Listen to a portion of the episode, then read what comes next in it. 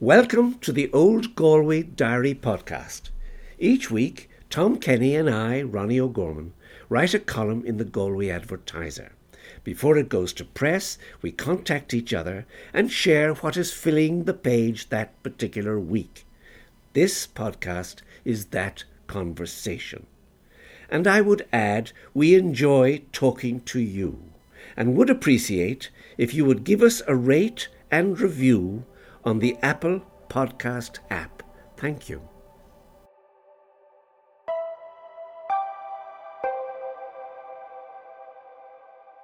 Morning, Tom. How are you on Christmas week? My goodness, it's almost time. Yeah. Yes, it's wonderful. It's Isn't wonderful. It I know. I, time to be a child again. Ronnie. Oh well, I think it takes makes children of us all really. Uh, oh, oh, yeah. Unavoidable, yeah. really. It is a lo- yeah. lovely time of year. It's also a mid winter festival. I mean, today we're recording now on the solstice, you know, the shortest day of the year and all of that. Yeah. So it is a lovely time to light candles, to kind of light fires, I suppose, you know, yeah. against the black winter that's outside. So it's, it's yeah, a festival but I, from, yeah. I think this winter has been enormously livened up in Galway with the uh, placing of Christmas lights in, in various strategic places. Most man, notably, I, I, have to say, yeah. in Spanish Parade and on the Claddagh Basin, and also in Salthill. And I, it's a credit mm. to the corporation and the tourism officer who has done all of this. Uh, I think the Claddagh Basin in particular is magical at the moment. Absolutely. Yeah. Tom, I walked in the Grattan Road the other evening just to see it again. And it's the reflection on the still water that, you know, doubles the vision of the boats lit up. And they're lit yeah. up most beautifully, tiny little starlights. They, they are, yeah. It's very tastefully done. Yeah. yeah. It's just lovely. No, it's, it's, uh, and, uh, yesterday evening as I was passing, I, there, there must have been 15 or 20 people photographing it on their phones. And I'm not a bit surprised. Yeah. Uh, because it's, uh, you know, the, the Galway hooker is a quintessential iconic Galway image that represents this city and nowhere else. Yes, it and is. to see them lit up like that, they're like fairy boats, uh, I suppose is the best way to describe them. And yeah. uh, yeah, no, they're wonderful. They're wonderful. I love them. I absolutely yeah. love them. Good man, Tom. Yes, and the whole yeah, Galway's a lovely place at Christmas time, as many Irish towns are. In fact, yeah, yeah. still, it's still the t- town of my childhood when I see it at Christmas time. But anyway, well, re- reality that's, will. Yeah, that's what I'm writing about. Well, I'm not writing at all actually this week. I okay. What I have done is I have lifted uh, an article that was first published in the Galway Advertiser in 1979, and it was the recollections of Martin Geary from Father Griffin Road about growing up in the Claddagh long ago. Right. And it's wonderfully simple and innocent and evocative. And he, says all of the people in the street, they'd start cleaning up, whitewashing, painting a month before. The smell of whitewash was wonderful. a few days before they'd start putting up holly. Uh, a woman used to make red roses from paper and she put some wires at the bottom and put out them on the holly. Then the chains with lanterns and paper mottos, as they were called, on which there would be written things like, What is a home without a mother? or Merry Christmas, these kinds of things. And the houses were always lovely, impeccable inside. Uh, a week before, maybe the women would go shopping. And if you were dealing in a particular shop, you were probably going to get a Christmas box of tea and sugar and Christmas cake and maybe a glass yeah, of whiskey right. or a candle. Yeah. Uh, and we would make the plum duff, as he called it, the plum pudding. Currants, raisins, a glass of whiskey, We'd put the pot on the fire to boil and then wrap a flour bag around it to keep the water from getting at it.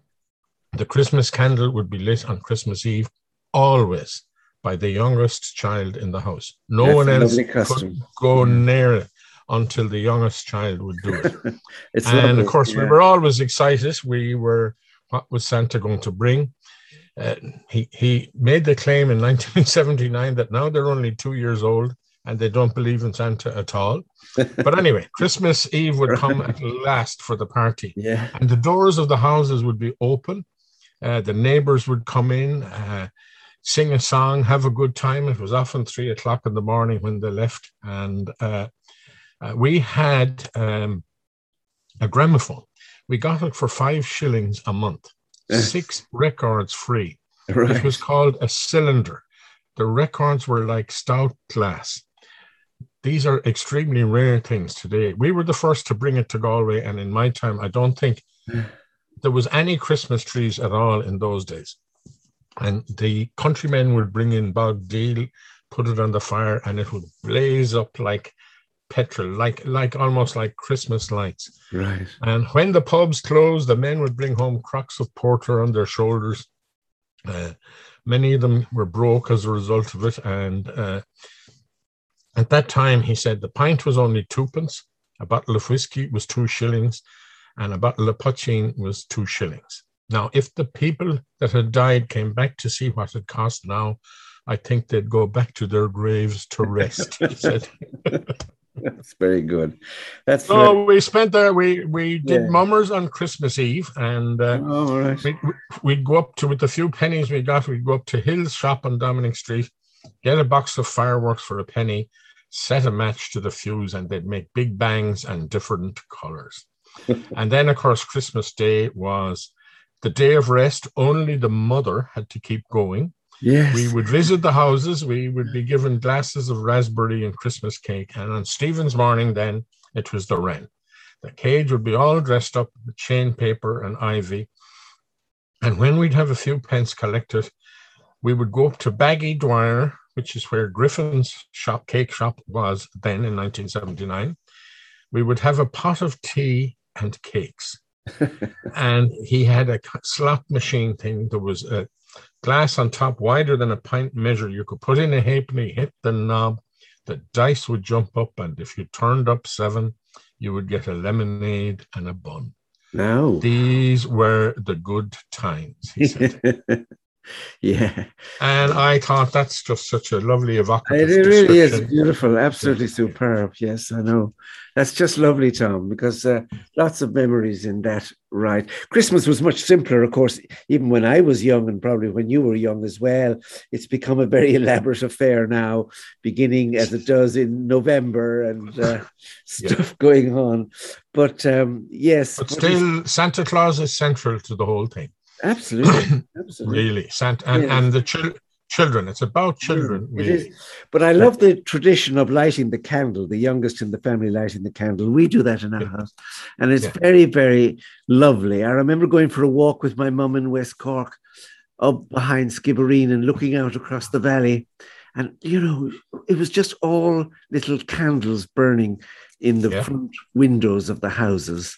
And it was the Yes. most wonderful, magical sight. You know, I'll never forget. Yes, Yeah. I had exactly the same experience. Uh, we had a girl working for us from Wickenyoch, and my father drove her, him home, her home rather one Christmas Eve, and he brought me. I was about six or seven, and uh, I think it was really to give Santa Claus a clear run that he brought me. To be, I to be honest, but anyway, at one point we came over a hill, and just as you described, it looked like hundreds and hundreds of candlelit windows. Mhm.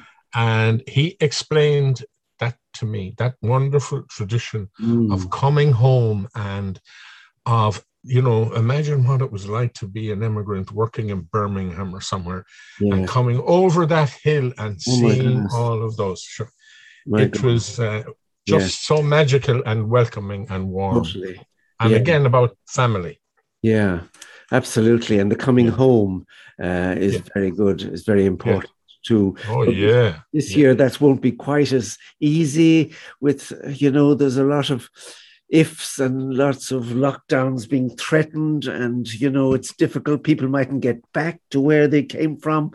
Yeah. You know, there's a little bit of a question mark over it all.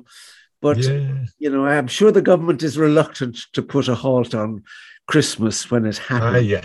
yeah. It is I'm really- also sure that uh, Santa Claus is going to know who has traveled and who hasn't. well, yes. I yes. remember about uh, 20 years ago, my niece Ella. Ella came with her parents from Jersey in the Channel Islands.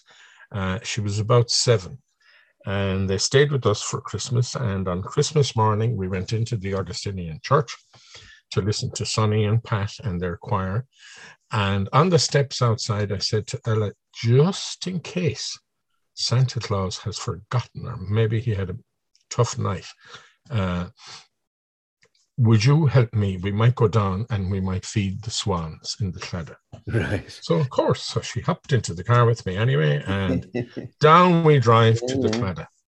And as I get there, there is a man in a Santa Claus suit feeding the swans.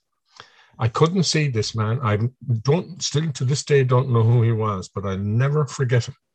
So I rolled the car up quite close to him and rolled the window down, and I began to talk to Ella.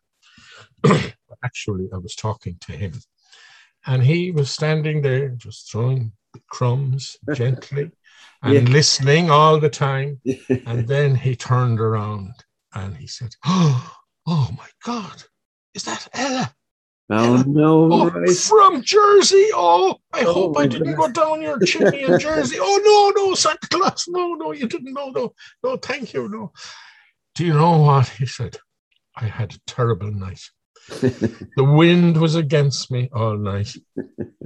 One of the reindeers was lame. Yeah. And do you know what some of those nasty little elves were doing? They were putting girls' presents into boys' parcels. Oh my boys' God. parcels into. I wait till I get yeah. home to them. anyway, I am just exhausted. I said, all I want to do yeah. is to go home to Mrs. Claus and have a nice cup of tea. so, would you, Ella, would you please help me feed the swans? and out she got, and the two of them fed the swans. Now, Ella is about six foot tall today. She lives in Vancouver, but don't ever try and tell her there's no such thing as Santa Claus.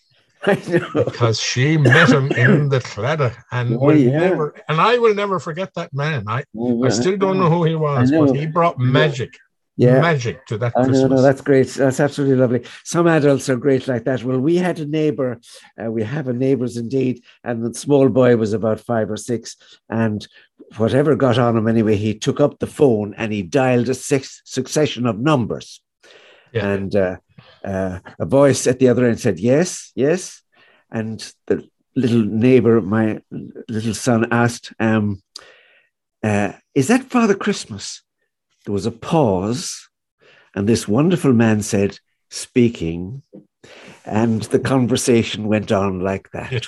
Yeah, and lovely. the phone was put down, and the boy said, "Yeah, I just spoke to Father Christmas. You know, so I thought it was quite natural that he was there, and he answered the phone, and uh, you know, and it's just wonderful that some adults, you know, like your friend feeding the swans, pick up yeah. the thread, you know, and carry on the magic, and that's it. Yeah. That's that's the, another part of Christmas that's hard to define, but there is magic there, Tom. There's no question. Oh, without question, yeah, yeah, and I think we all remember yeah. You know, the excitement of opening the door and seeing the tree mm. lit up and all of those wrapped things. Mm-hmm. What are they? What are they? What's for me? What's for yeah, me? Yeah, yeah, you know, yeah, yeah, I know. Just lovely. Long may it continue. Well, amen. amen. Yeah. Well, Tom, I'm I'm writing about a little miracle that that saved the Galway Arts Festival in 1985, and you probably forget about it, but I think I'll be able to remind you all right because I was enjoying reading Fintan O'Toole's book, We Don't Know Ourselves. Great big yeah. book. I don't know how Fintan gets time to write all the articles he does and then to write these enormous books, but he does. But anyway, uh, he reminds us all that in 1958, Archbishop John McQuaid of Dublin, he was obsessive in his monitoring of Irish life to the extent that he didn't really have to ban a film or a book or a play outright. It was sufficient for his secretary to make it known that the Archbishop had wondered if the name of the film or the book or the movie was the sort of thing a good Catholic should witness.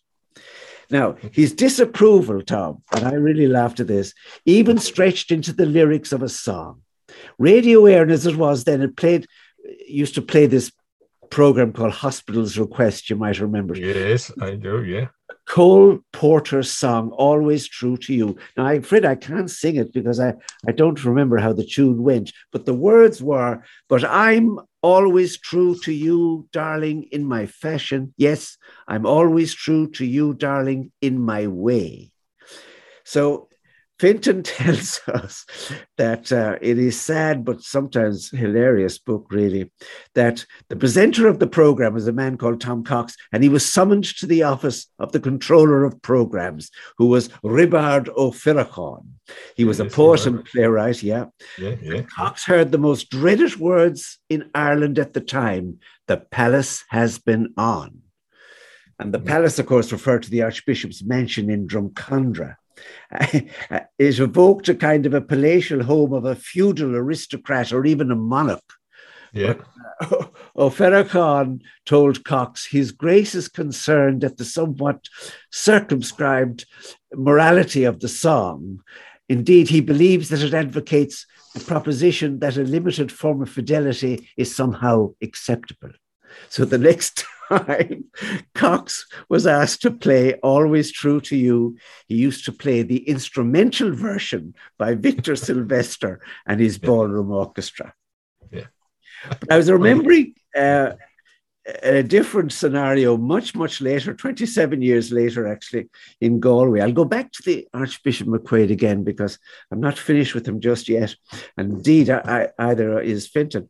But uh, I don't know if you remember uh, the jousting that there was between the youthful founders of the Arts Festival and the much respected and former Mayor of Galway, Councillor Bridie O'Flaherty. At the time, yeah, the time the Galway Arts Festival was growing both in prestige and creativity. And its directors were encouraged to go to a festival in Avignon and see the highly innovative theatrical group Els Comediants. Now, you might remember them. I do very well no exaggeration to say that when Ollie Jennings and Pádraic Breathnach saw its performance in the south of France, they were totally blown away. But not before they invited them to come to Galway in the following August. Now, if you remember that play Devils, that they yes, the streets of Galway with enormous energy. Actors ran through the narrow streets of Galway, accompanied by loud, rapid drum beats with fireworks, sometimes fireworks taking off from their bodies, exploding in all directions. It appeared that the entire population of the town was running, screaming, either chasing the devils or being chased by the devils. I never knew what, what was going on because I ran with the crowd myself. But me, yeah, me. I know. Yeah, it was just one of these amazing, amazing uh, things to experience. It really was. They were just wonderful, and I think it climaxed down in the Spanish Arch. The devils climbed up the walls. They went out in a boat. Actually, they crossed the Claddagh Basin. Uh, fireworks and explosions and all kinds of madness going on. It really was wonderful. Anyway. Els Comediants said to Ollie and Pádraic, Yes, we will come to Galway, but I tell you what, one or two conditions. We all want rooms, separate rooms with showers. Okay, that's no problem. And we want to perform our play Ale, Ale, A L E accented. And uh, we want to put it on for five performances. And uh, it requires a large audience because we move a lot through the audience. And uh, there is a little bit of nudity in it, but nothing serious. And uh, so, not to worry about it. So Ollie and Pádraic were delighted. They reserved the Burren Mount Hotel that actually had a shower in each room and booked Leisureland with its immense seating capacity for five nights for the presentation of all. Anyway, the play I remember was about the creation of the world. You know, that was ambitious. Yeah. Ambitious, yeah. I tell you. And it started with the brief Adam and Eve sequence. It was presented the week before devils. So no one knew anything about Els Comediants. And three days before Alla was to open, there were only 200 seats sold for the entire five night run. Then, as Ollie describes it, a miracle happened. A journalist with the Irish Independent, Frank Kahn, while discussing the festival program with Pat Reid, who was the publicity officer for Galway, heard there was some nudity in Alla Kahn phoned Councillor O'Flaherty, who was also on the board of Leisureland, which you, you know is a very popular family leisure centre, and Yeah. asked whether she was aware there was going to be naked people in Leisureland. And Bridie threw the proverbial fuse and said words to the effect, over my dead body. So Galway woke up the next day and were amazed to read in the Irish Independent that naked Spanish people were coming to Leisureland. The city was both startled and delighted. It was rumoured that the Leisureland event now was going to be cancelled. The Arts Festival said it faced ruin if the play was cancelled, because not only would they, you know, be broke because the seats weren't sold, but they, you know, had already booked up uh, Els Comediants to perform Devils. Yeah. But Bridie spoke out and got great publicity. It Talked about the immorality of it all, that Leisureland was a safe place for families. Families should not have to endure the sight of naked Spaniards. So there was a showdown meeting between Councillor O'Flaherty, the acting city manager at the time was Peter Kearns, a very nice man, and Ollie Jennings. In the meantime, of course, Tom, the tickets were selling fast and furious. And the oh, day before the play opened, all five nights were completely sold out. Yeah, that's right. Ollie, anyway, Ollie, Ollie, I reminded Ollie of all this, and he told me, yes, he said, yes, yes. And we both had a bit of a laugh. He said, yes, I was late getting to the meeting. But he said, honestly, when I arrived at the meeting in City Hall, Peter Kearns was there puffing on his pipe, and Bridie looked on the young, looked upon young Jennings really as a student who meant well. And she, of course, understood that the nudity was only fleeting and that every seat in the house had been sold. And I'm sure Bridie thought that on mature reflection, it would be a foolish thing for a politician to close a play which already was a sellout. Well, actually, she knew exactly what she was doing. Yeah, exactly. Isn't it great? Starting, well, she didn't realize the miracle would be quite so effective, but No, no, I, I she- know it is, it brilliant. Yeah, oh, it was wonderful. it really was. And, and the play itself was brilliant indeed. And as for the nudity, it was a very brief affair. Yeah, And it was righteously funny.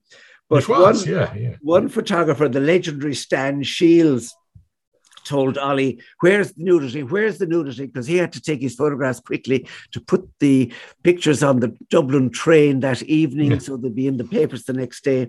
And poor man, he missed it. It was so sudden and quick. So that ended. Yeah. Actually, on the, the night of the. Devils, right? Sorry, No, go on, Uh, go on. I brought my two daughters and five of their friends. They were young teenage girls. And we parked at the church at the Claddagh, uh, making our way to the Spanish Arch. And I said, I have no idea what time this is going to finish. But if it finishes at 11 o'clock, I will meet you here at 11.30, or if it finishes at 11.30, and so on. Yeah, yeah. Anyway, it poured on the night. It Yeah. didn't rain. It absolutely poured. And El Comedian wanted to cancel, but such a huge crowd turned up that they couldn't really. And as you described, we danced around the street chasing and running after the four devils and all these fireworks and this Yeah. constant drumming and so on. And eventually, I have no idea, it must have been about one o'clock in the morning.